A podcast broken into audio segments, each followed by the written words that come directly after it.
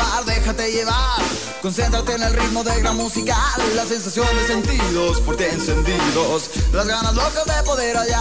El gran musical, déjate llevar por el sonido, por la magia de la música, con una fuerza que envuelve y junto a ti te devuelve. El gran musical. Temas muy interesantes en el gran musical. Esta es la entrevista de Cristian del Alcázar Ponce. Hoy con... Muy bien, aquí estamos, amigos, buenos días, jueves 8 de febrero, nos pueden ver, transmitimos en vivo en todas nuestras plataformas, redes sociales, en la app, en el canal de YouTube, en todas partes. Estamos como FM Mundo Live, hoy nos acompaña Pedro Donoso, reconocido analista político, muy buen amigo de esta casa, para tocar el tema del IVA y los nuevos impuestos. ¿Qué tal, Pedro? ¿Cómo estás? Buenos días. Hola, Cristian, gracias por la invitación, atento a tus preguntas. Hay mucha confusión de parte de la población con respecto a estos impuestos tratados en la Asamblea, que a mi parecer son inconstitucionales, y al tema del IVA, del veto presidencial. ¿Qué mismo pasó con lo del IVA? Parece que los asambleístas una vez más se hicieron los locos y se lavaron las manos. Bueno, digamos, hay varias lecturas, ¿no es cierto? Y eso nos enfrenta a varios escenarios. Lo que sucedió es que el presidente envió, ¿no es cierto?, un proyecto de ley de urgencia económica planteando una elevación al IVA, ¿verdad? Solamente el IVA, era el único punto de ese proyecto económico enviado por el presidente. Y la comisión, digamos, incluye, ¿no es cierto?, otras reformas tributarias estableciendo otro tipo de impuestos, finalmente, ¿no? Ahí podría venir como la primera inconstitucionalidad. De todas maneras, digamos, solo tiene que determinar la autoridad judicial competente, que es la Corte. De lo que es el único que puede proponer impuestos es el presidente. De acuerdo. Y en este caso, él no lo hizo, él mandó un tema, una ley por el IVA, un proyecto de ley por el IVA, pero que los asambleístas entonces, ¿por qué se están arrogando el ponernos nuevos impuestos a los ecuatorianos? Ahora, digamos, en efecto esa puede ser una lectura, ¿verdad? Lo que pasa es que hay varias interpretaciones, por eso es la Corte la que tiene que definir, pero el momento en que el presidente, ¿no es cierto?, devuelve con veto y reconoce la legalidad de aquello, tácitamente y políticamente, digamos, sería un reconocimiento de que eso es legal, finalmente. Se pusieron de acuerdo, entonces, me parece a mí. Podríamos especular, en efecto, sí, digamos, y es bastante interesante, digamos, la situación en lo político, que es mi campo, ¿no es cierto? Porque a la larga... De todas maneras, esta salida que toma el gobierno, ¿no es cierto?, es quizás la salida que más le convenía al gobierno, al Partido Social Cristiano y a la Revolución Ciudadana. Porque el Partido Social Cristiano y la Revolución Ciudadana, digamos, con su actuación, dicen, nosotros votamos en contra, ¿verdad?, pero no se arman un frente con el gobierno porque a la larga, al no obtener los 92 votos para rechazar el veto, seguramente claro, el veto se va a aprobar. Por eso decía yo, se lavaron las manos, ¿no? Yo creo que hay un acuerdo. Sobre todo social cristianos y correístas. Yo creo que hay un acuerdo tácito, digamos, ¿no? Pero es bastante interesante porque finalmente en el ámbito de lo legislativo, una votación o una no votación, ¿no es cierto?, siempre está anclada a otra votación, ¿no? Los hechos políticos hay que analizarlos en el antes, en el durante y en el después, finalmente, ¿no? Regresemos a ver, o más bien veamos el después. ¿Cuál es el cambio o el intercambio político que se va a dar por permitir que esto suceda? Es decir, ¿qué va a suceder, digamos, no? ¿Cuál es el acuerdo? Y el acuerdo puede estar con los procesos de fiscalización, que quiero decir que capaz que el bloque gobernista, ¿no es cierto?, se va a prestar para... algunos intereses que tenga la Revolución Ciudadana legítimamente y otros intereses que tenga el Partido Social Cristiano legítimamente también. Pero ya ellos dirán, no, nosotros nos opusimos al aumento del IVA y así fue.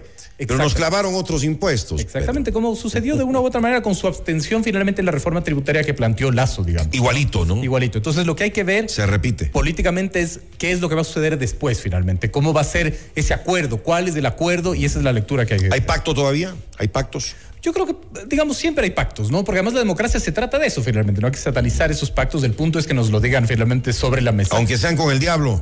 Digamos, así funciona la política, así funciona la vida a la larga, ¿no? Eso es la democracia. Pero es muy interesante finalmente ver cómo eso se va a extrapolar a un proceso electoral, porque estamos en un pre-proceso electoral, un año preelectoral, y lo segundo es ver también cómo de una u otra manera esta buena aceptación que perceptivamente tendría Noboa es bastante frágil, ¿no? Y aquí yo quiero remitirme, por ejemplo, a la encuesta de perfiles de opinión.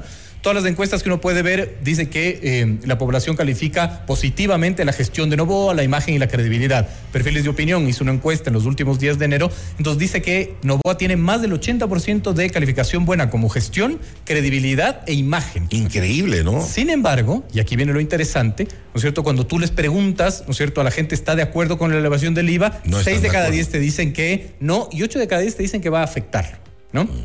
Sin embargo, Noboa... Tal vez en este momento puede pasar por la alta popularidad que al mismo tiempo tiene el presidente. Porque igual a la larga, digamos, los representantes del legislativo son los que toman la decisión, ¿no es cierto? A la larga, y esto es necesario, evidentemente, la reforma tributaria para alimentar las arcas del Estado. Pero más allá de eso, ¿no es cierto? Es interesante ver cómo, por ejemplo, Noboa como fenómeno político ha revertido las cifras de pesimismo, por ejemplo, ¿no? Es decir, todo el 2023, 9 de cada 10 ecuatorianos, de acuerdo a perfiles de opinión, se sentía pesimista del presente. ¿Y ahora menos? Y hoy 5 de cada 10 se siente pesimista del presente. Es decir, 5 de cada 10. Pero todavía es bastante, ¿no?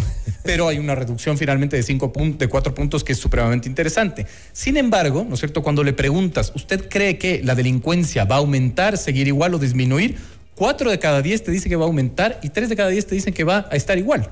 Es decir, 7 de cada 10 te están diciendo finalmente que la situación va a seguir siendo grave. Aquí la gran pregunta es cómo esas cifras, digamos, de preocupación te determinan una elevación, por ejemplo, del optimismo. Entonces, ¿qué podemos concluir? Que finalmente los números positivos que tiene Noboa son bastante frágiles y pueden diluirse con un solo hecho que suceda, digamos, de violencia, de inseguridad, etcétera. Y sí que, claro, que son frágiles. Acordémonos lo que pasó con Guillermo Lasso en el momento de la vacunación, cuando logró todos los acuerdos internacionales para traer rápidamente las vacunas antes que otros países latinoamericanos. Todo el mundo estaba con el presidente y sus índices de popularidad, de aceptación estaban altísimos. Y mira cómo terminó. Totalmente, en el suelo. Totalmente, pero además es supremamente interesante esto porque además también te determina y te podría demostrar que la gente está supremamente necesitada de respuestas inmediatas, ¿no es cierto? De estos fast wins finalmente, ¿no?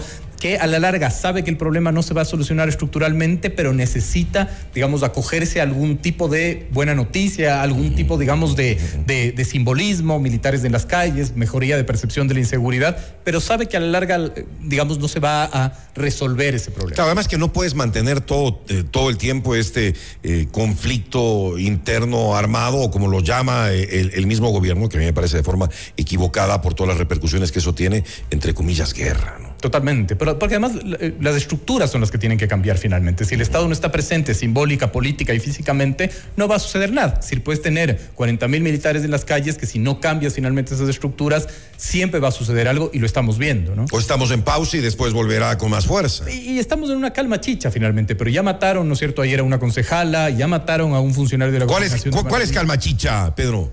Esta calma, digamos, ¿no es cierto?, tan débil, ¿no? Tan falsa, ¿no? Sí. Yo coincido en que es así y hay que manejarse con mucho cuidado en este tipo de temas. Además de que el estado de excepción, pues no puede ser eterno. Tenemos un estado de excepción hasta el 8 de marzo y luego el presidente podría alargarlo un mes más, de lo que entiendo. Totalmente, digamos, y ese tiene una fecha de caducidad, pero como digo, si el Estado no establece una presencia física, simbólica y política en todos los rincones del país, ¿no es cierto?, con, digamos, infraestructura, con inversión pública, digamos, el problema va a ser mucho más profundo, que a la larga, eso es lo que vimos con Guillermo Lasso, ¿no? El diario La Hora publicaba este titular en el 2023 que decía, solo 4 de cada 10 dólares se invirtieron en obra pública en el gobierno de Guillermo Lasso finalmente, ¿no? Ahí tienes también una razón de por qué la inseguridad y la violencia crecieron como la espuma, ¿no?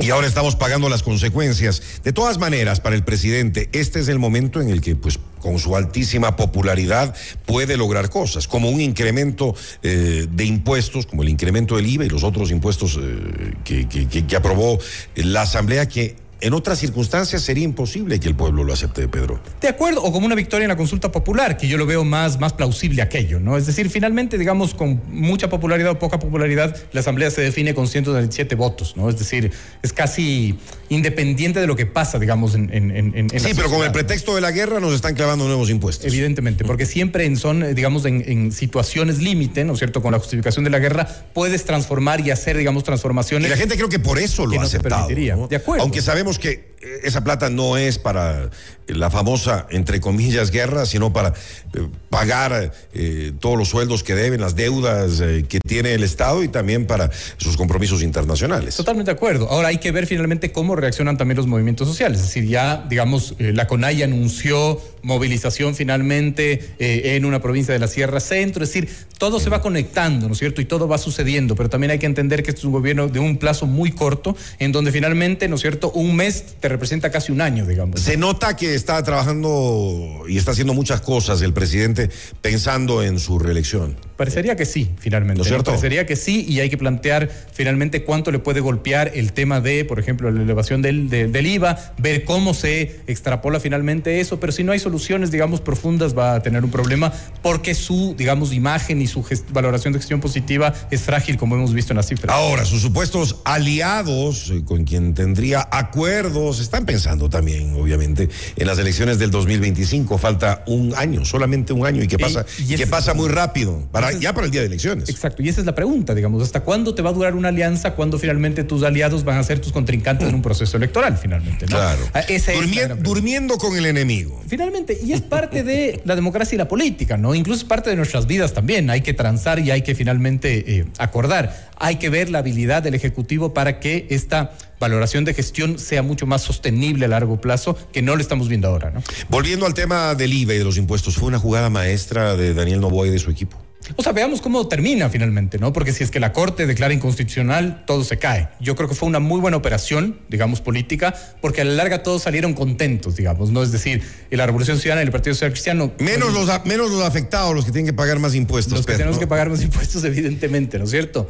Veamos cuál es la respuesta y veamos también la habilidad del gobierno, porque esto fue medianamente fácil, ¿no? Pero veamos cómo el gobierno puede construir. Bien hecho, ¿no? O sea, para ellos sí, bien muy bien hecho. Operado, muy bien operado, y hay que reconocerlo, pero era relativamente fácil porque la cancha de la Asamblea por lo pronto le es fácil, digamos, no le es hostil al gobierno. Hay que ver, por ejemplo, cómo se plantea, si es que se da la focalización de los subsidios, y hay que ver cómo maneja esa relación con los movimientos sociales. Que también lo quiere hacer de una vez, aprovechando este momento y su popularidad. Totalmente, pero ahí no depende de 137 asambleístas, sino la voluntad de movimientos sociales que a la larga están, digamos, yo digo en la periferia, no lo digo despectivamente, en la periferia marcando también una agenda. Y esa sí es una negociación política mucho más. Me llamó la atención con el veto del presidente al tema del IVA, porque...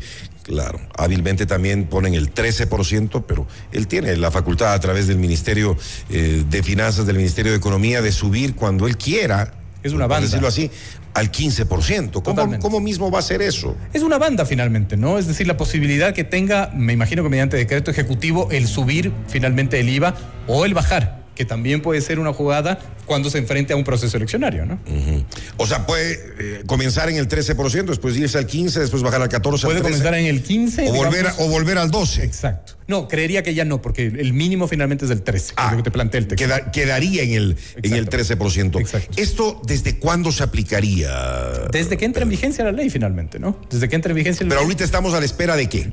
Tenemos dos fechas que son fundamentales, ¿no es cierto? Me parece que es este viernes la discusión de la ley, ¿no es cierto? Pero la otra fecha es el 19 de febrero. ¿Por qué? Porque ahí fenece el plazo de 30 días que te da la ley para que se apruebe una ley de urgencia económica, o si no, finalmente pasaría por el Ministerio de la Ley. ¿Y con qué IVA comenzaríamos? ¿Con el 13? ¿Con el 14? ¿Con el 15? Yo creo que hay que finalmente entender cómo se va a reglamentar eso. Me imagino que habrá un decreto ejecutivo que lo determine. ¿Tú qué crees? ¿En cuánto va a quedar el IVA, al menos de arranque? Y no sé. Yo creería que la jugada puede ser esa, ¿no? Subirlo lo más posible y, mientras se acerque finalmente un proceso eleccionario, bajarlo. Sobre todo por la necesidad de dinero que tiene el Estado. Absolutamente. ¿Qué pasa con los otros impuestos, con estas contribuciones especiales, que les llaman así ahora, ¿no? En lugar de nuevos impuestos, contribuciones especiales de las empresas, la contribución de la banca, de las cooperativas, el ISD, el impuesto a la salida de divisas, que volvería al 5%. Es un paquetazo, Pedro. Sí, o sea, son elevaciones de impuestos finalmente, ¿no? Creo que el gobierno... ¿Paquetazo sí o no paquetazo? Es que no sé cómo definir paquetazo. Es una reforma tributaria, ¿no es cierto? Hay que ver finalmente cómo... Yo sí creo que es un paquetazo. Puede ser, sí. Hay que ver, digamos, cómo cambian estructuralmente los temas. O sea, creo que más importante que elevación finalmente de impuestos sí era la focalización de subsidios, que además es un proyecto absolutamente necesario, digamos, ¿no? Para tener... reformas estructurales, porque a la larga, digamos, la subida y bajada de impuestos no termina siendo un tema estructural. El problema es de que, una vez más, estamos con el tema de impuestos, reformas tributarias y demás. Seguramente el próximo año vendrán otras, o en este mismo año, quién sabe, con el nuevo gobierno. Es algo que hay que parar en algún momento, porque no podemos seguir aumentando y poniendo nuevos impuestos en este país por la falta de eficiencia del Estado. Y a la larga, digamos, lo que necesitamos es certidumbre, ¿no es cierto? El empresariado necesita certidumbre, totalmente de acuerdo.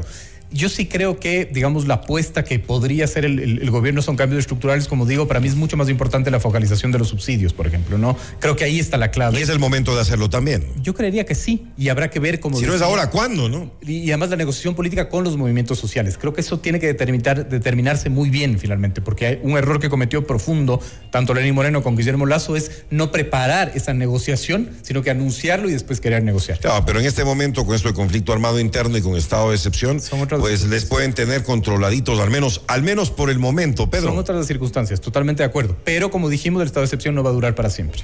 Claro, y ahí está la cosa. ¿Cómo ves la situación política del Ecuador con estas respuestas de la Asamblea, los proyectos presentados por Daniel Noboa? ¿Cómo se perfilaría este año la relación ejecutivo-legislativo? Esta era una prueba de fuego. La reforma tributaria de hoy era una prueba de fuego. Yo creo que la más importante, ¿no? Veamos, porque finalmente no sabemos qué puede venir en el futuro, ¿no? Es decir, ya cada vez que nos acerquemos más a las elecciones. Totalmente de acuerdo. Pero además también hay, digamos, reformas legales que hay que hacer relacionadas, por ejemplo, con los acuerdos con el Fondo Monetario, etcétera, etcétera, etcétera. Reformas, digamos, laborales, reformas a la seguridad social, etcétera. Y toda una discusión. Por lo pronto, esta prueba de fuego yo creo que la superó el gobierno, no rompió sus alianzas, digamos, en la Asamblea. Todos quedaron contentos, pero este es el Ecuador. Es día por día, finalmente. Nosotros a pagar las consecuencias ahora, en cambio. Como siempre. Como siempre en este país. Antes de que te vayas, Pedro, la consulta popular parece que va, ¿no? Están en marcha, leía el plazo de los 45 días para que el CNE convoque ya al referéndum para modificar la Constitución. La Corte notificó con el dictamen para que los militares actúen en la seguridad interna.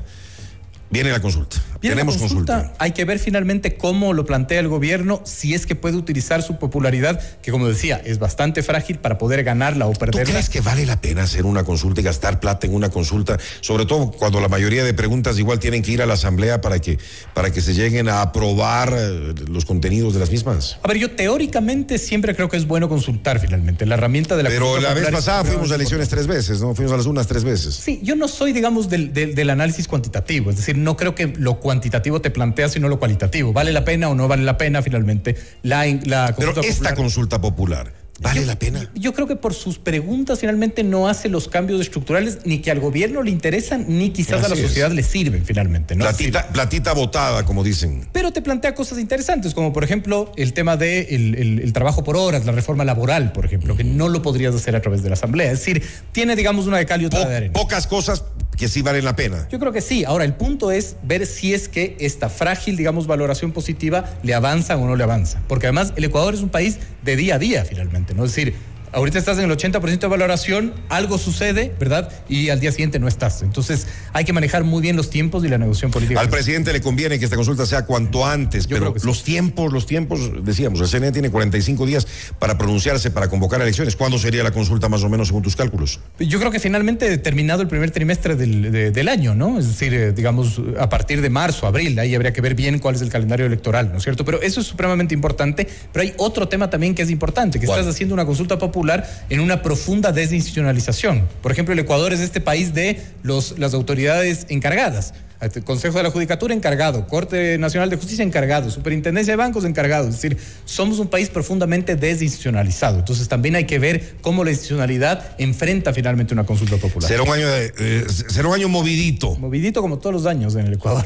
Gracias por haber estado con nosotros. Siempre es un placer conversar contigo. Te agradezco por haberte dado el tiempo y estar con nosotros el día de hoy aquí en cabina, en vivo. Pedro Donoso, analista político. Buenos días. Noticias, reportajes y opinión. Cristian del Alcázar Ponce, tu anfitrión. El programa estelar de FM Mundo. Tu revista positiva llena de